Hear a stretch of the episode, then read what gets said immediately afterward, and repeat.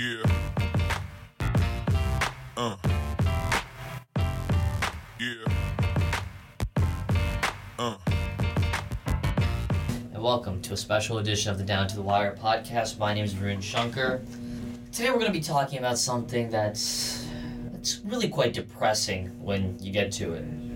John Wall, franchise cornerstone for the Wizards, star player, supermax player, who had been out for I think like a month or something with a sore Achilles, tore it, ruptured it uh, yesterday. Man, this this is this is tough to record, man. Okay, here we go. I'm gonna read from Candace Buckner, the Washington Post reporter's tweet thread right now. John Wall has a ruptured left Achilles. He has not had the surgery yet. That will likely be next week. The expected timeline is twelve months from the date of the surgery. twelve months! For those of you who don't know, twelve months is a year. We are currently very far into the N B A season. Pat, about to hit the trade deadline, about to the All-Star break. We've played over fifty games. Each team's played over fifty games. John Wall's going to be out a year. That that's not even that, that. You know what? Now that I'm thinking about it, it says twelve months in the press release there, but the actual timeline to recover from an uh, Achilles injury, eleven to fifteen months. Yikes! There's a chance John Wall doesn't play next year. Oh, you know what else is next year? It's the first year of his Supermax contract. For those of you who don't know, the Supermax is basically designed so that smaller markets were able to keep their players. It basically allows any player that's made an all N B A team, any all N B A team, to be given a huge, and I mean huge, contract. So, uh, Wall got the... It's called the Designated Veteran Contract. Everyone calls it the Supermax. Basically, it allows teams to offer homegrown elite players coming off their rookie extensions deals starting at thirty-five percent of the salary cap, and this basically is reserved for players with ten or more years of service. Ugh, that's what I gotta say. You know what thirty-five million looks like? Pulling up Spotrac numbers right now for John Wall's contract. It's not pretty because it starts next year, right? He ends a season, this year he makes nineteen million dollars. And then his upcoming extend, ex, sorry, extension, twenty nineteen to twenty twenty, thirty-seven point eight million dollars cap hit. twenty twenty, twenty-one, twenty twenty-one, he's thirty years old at this point, forty-one million dollars. twenty twenty-one to twenty twenty-two, forty-four million dollars. And then the kicker. A player option in twenty twenty-two to twenty twenty-three when he's thirty-two years old. forty-seven million dollars. Are you kidding me? forty-seven million dollars.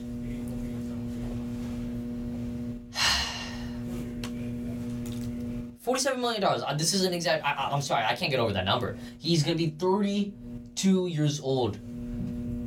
Coming off multiple knee surgeries and a ruptured Achilles. And he's going to be making forty-seven million dollars. You know what the salary cap looks like? Salary cap right now is at one hundred two million dollars. You know what forty-seven divided by one hundred two is? You know what that percentage is? It's forty-six percent. John Wall's going to be making forty-six percent of the Wizards' cap in twenty... The cap may rise, and I'm guessing it's going to rise with gambling money. So forty-six is probably going to be a little bit higher than it actually is, but it's still going to be a huge franchise-crippling deal because guess what? The Washington Wizards, in their everlasting idiocy, don't just have Wall coming up over those few years. Bradley Beal, who's a great player. He's not a John Wall situation where he's going to be a dead player. He signed until twenty twenty-one, making twenty-seven and twenty-eight million dollars after this year, and then he's a free agent. And from everything I've heard from the media, Beal wants out. Not today, He wanted out a long time ago. He went into early Ernie Grunfeld and said, I've been through seven years of this. When he was talking about this, he meant failure, he meant losing, and he meant a terrible, I mean, absolutely atrocious culture. Man, it sucks to be a Wizards fan right now. We are in salary cap hell right now. And not just right now, for the next four years. Ian Mahinmi. Ian Mahinmi, wow. Oh, man. Ian Mahinmi is maybe the worst contract. Not the worst contract. Wall's probably the worst contract. But this year, he gets paid sixteen million dollars. The year after this one, another sixteen. That's part of a four-year, sixty-four million dollars deal that he signed. You know what Ian Mahinmi's playing time looks like? He's not having a good year. Right now, Ian Mahinmi's averaging fourteen minutes per game. You know how many points he's averaging? Four. He gets paid four million dollars per point that he scores every game. Now, I don't know what we expected since his career average is five. I guess we wanted, you know, a rim protector. That's not really working either. Pulling up his basketball reference page right now. You know how many blocks per game he has this year? It's not high. Half a block. Not even one. Half a block a game. Every two games he gets a block. For thirty-six minutes, one point two blocks. That's still not good. You know what his net rating looks like? Actually, surprisingly, his net rating looks kind of good. He's plus six. That's that's actually sh- kind of shocking to me, but... Uh, box score... Uh, sorry, uh... Offensive box score plus minus, I think this is? Yeah, there we go. Negative two point one. Defensively, one point eight. Pretty good defensively, but overall he's a negative zero point three. The guy can't catch a ball. You throw him the ball on a pick and roll, he fumbles it three times, then he picks it up, and then he tries to dunk it, then he gets fouled. Then he misses the free throws. I don't know how I got on to talking about Ian Mahinmi. Oh, you know who else we have on the books? Otto Porter. Otto Porter, who always seems to be injured as well. Otto Porter, who was benched for a large period of this year after the Wizards traded for Trevor Ariza. Oh, by the way, Trevor Ariza. Free agent after this year. God, probably going to get some nice money. If I'm the Wizards right now, you know what I'm doing? I'm selling off everything. What can I get for Beal? Well, maybe you don't trade Beal. That's the one piece that maybe you hold on to, see if you can convince him to come back. But Porter, Sacramento needs a three. They need a small forward who can shoot and play some defense. Let's give him them. Markeith Morris, he's injured, but yeah, he can't be traded. You're not going to get rid of Ian Mahinmi. You're not getting rid of Dwight Howard. Thomas Bryant's a free agent after this year. Sell high. Sell high on a rim-running big man who can play a little defense. Trevor Ariza, free agent after this year. Goodbye. Goodbye. Give him to a team that needs some three and D. Maybe Houston, where he played a few years ago, the last year. They could use some three and D players. He'd be a great fit in uh, Utah as well. Sell on all these pieces. If you can't re-sign Tomas Satoransky, man, I love Sato. We've been misusing him. He's long. He's creative when he plays. A very good basketball player. But goodbye. Let's tear it down, ladies and gentlemen. Second half of the season, I want to see a full tank. But of course we can't do that because Ted Leonsis, has, in his everlasting brilliance, has said that he will never tank. And that the goal this year is to make the playoffs. Why? Why do you want to be the eighth seed so badly so you can get smoked by Toronto or Milwaukee in the first round? We did this last year with Wall. It's not fun. That extra bit of playoff revenue you're getting isn't important. It means nothing. It's it's really weird to me because Leonsis is so good in how he's managed the Capitals. When, uh, since he's bought the Capitals, obviously they won the Stanley Cup, and he's done a great job managing them, putting good people in good situations, first with George McPhee and then Brian McClellan. And he's been so comically inept in doing the same thing with the Wizards. The era of this last Wizards team, the one centered around John Wall, Bradley Beal, Otto Porter, it's gone. If we're being honest, it probably ended when Kelly Olynyk ripped out every single Wizards pl- uh, player, fan, executive's heart in that Game seven against Boston a few years ago. Wow, this podcast got really dark really fast. But that's just the state of the Wizards right now.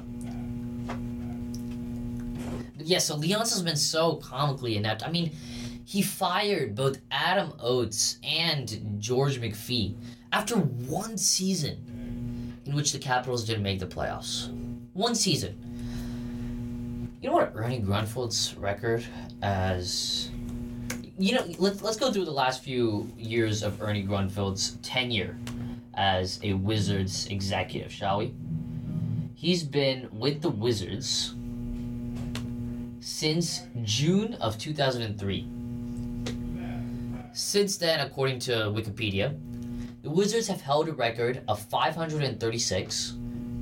That's pretty good. That's not a lot of wins. Oh, wait. six hundred seventy-eight losses. He's won forty-four percent of his games. Now, some of those include tanking years. Some of those include injury years. But what has Ernie Grunfeld proved that makes him the second longest tenured general manager in franchise history and one of the longest tenured uh, general managers in the N B A? You know who else has been around as long as Ernie Grunfeld? Some other names that you're going to hear. Pat Riley. George, uh, sorry, Greg Popovich. That's basically it. I'm, I'm not sure if there's any others. Danny Ainge. You know what those guys all have in common? They have a, they have some jewelry on their fingers. They got rings. You know how they got those rings? Because they were great in acquiring talent. Danny Ainge, oh man, this guy's a masterpiece. He's, you know, he, he's not perfect, no one is. But just the way he's played the asset game over the next few, the last few years and set up the Celtics to be so well equipped for the future. I mean, it's incredible. First up, Greg Popovich, Tim Duncan, David Robinson. Built a culture. Yeah, sure, Kawhi Leonard left, but guess what? He's got the Spurs back in the playoffs. No one knew that could happen. Next up, Pat Riley. Got LeBron to sign there. Got Chris Bosh to sign there. Won a title before that by trading for Shaq. Drafted D. D. Wade. John Paxson. That's actually, you know what? If there's any franchise that's as bad as the Wizards, it's probably the Bulls. The That is a bad franchise as well. Danny Ainge. We talked about Ainge just a bit. Ernie Grunfeld. You know what moves Ernie Grunfeld's made? Two best moves he's made is uh, drafting John Wall at the number one pick, that everybody knew that was exactly what you're supposed to do. Next up, drafted Bradley Beal. You know what? He got Beal with the third pick. Good move, but again, top three pick, not too hard to mess up on those. It's it, it's definitely possible. Hello, Anthony Bennett, but it's not too hard. You know what other moves he's made? He traded uh, the number six pick, and I want to say like the two thousand nine N B A draft, the draft that had Steph Curry in it. Traded it for Mike Miller and Randy Foy. Are you kidding me? Mike Miller and Randy Foy? He drafted, uh... he had two first-round picks at one point, two or three. And drafted Chris Singleton and Shelvin Mack. Drafted Jan Vesely instead of Klay Thompson. And I think Kawhi Leonard was in that gra- draft. He's constantly... Oh, wait, and I haven't even talked about the summer of twenty sixteen yet. Summer of twenty sixteen, Wizards finally have cap space. Biggest dream, land Kevin Durant. Second goal, land Al Horford. Kevin Durant didn't take a meeting with them. Al Horford signed with the Celtics. Then, you know what the next plan was? Split that money up over Ian Mahinmi, Andrew Nicholson, Jody Meeks. I think that was the same year. Uh, that's it's so, so just infuriating. Here we go. Ian Mahinmi, four years, sixty-four million. Andrew Nicholson, four years, twenty-six million. twenty twenty-one second round pick to Utah for Trey Burke. Jason Smith for a three-year, sixteen million deal. And then Marcus Thornton to a one-year deal for the veterans minimum. Ian Mahinmi's barely playing. Andrew Nicholson's gone. They had to trade him to Brooklyn, with a first-rounder that eventually became Jared Allen, who, by the way, is becoming a very good big man for the Brooklyn Nets. If you're not paying attention to what Sean Marks and Kenny Atkinson are doing in Brooklyn, please do, because they're building something. That's how you build a franchise right there. The Wizards right now, because I've gotten off my point like six times, the Wizards right now suck. There's no other way to put it. They're a middling team at best, clinging to the dream of making an eight seed. I don't know why.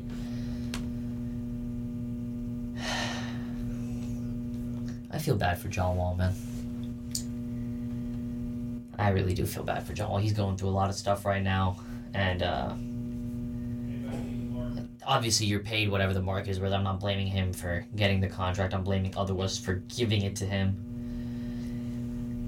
We don't have cap space. If you're a bad team, there's a few things that you can do. You can use the cap space you're going to have because you're not signing free agents. You use that bad cap space to absorb other teams' bad contracts and then get first-round picks and accumulate assets like that. That's a smart thing to do, but the Wizards can't do that because they're in salary cap hell. So I think you just got to go four years, then hit the reset button.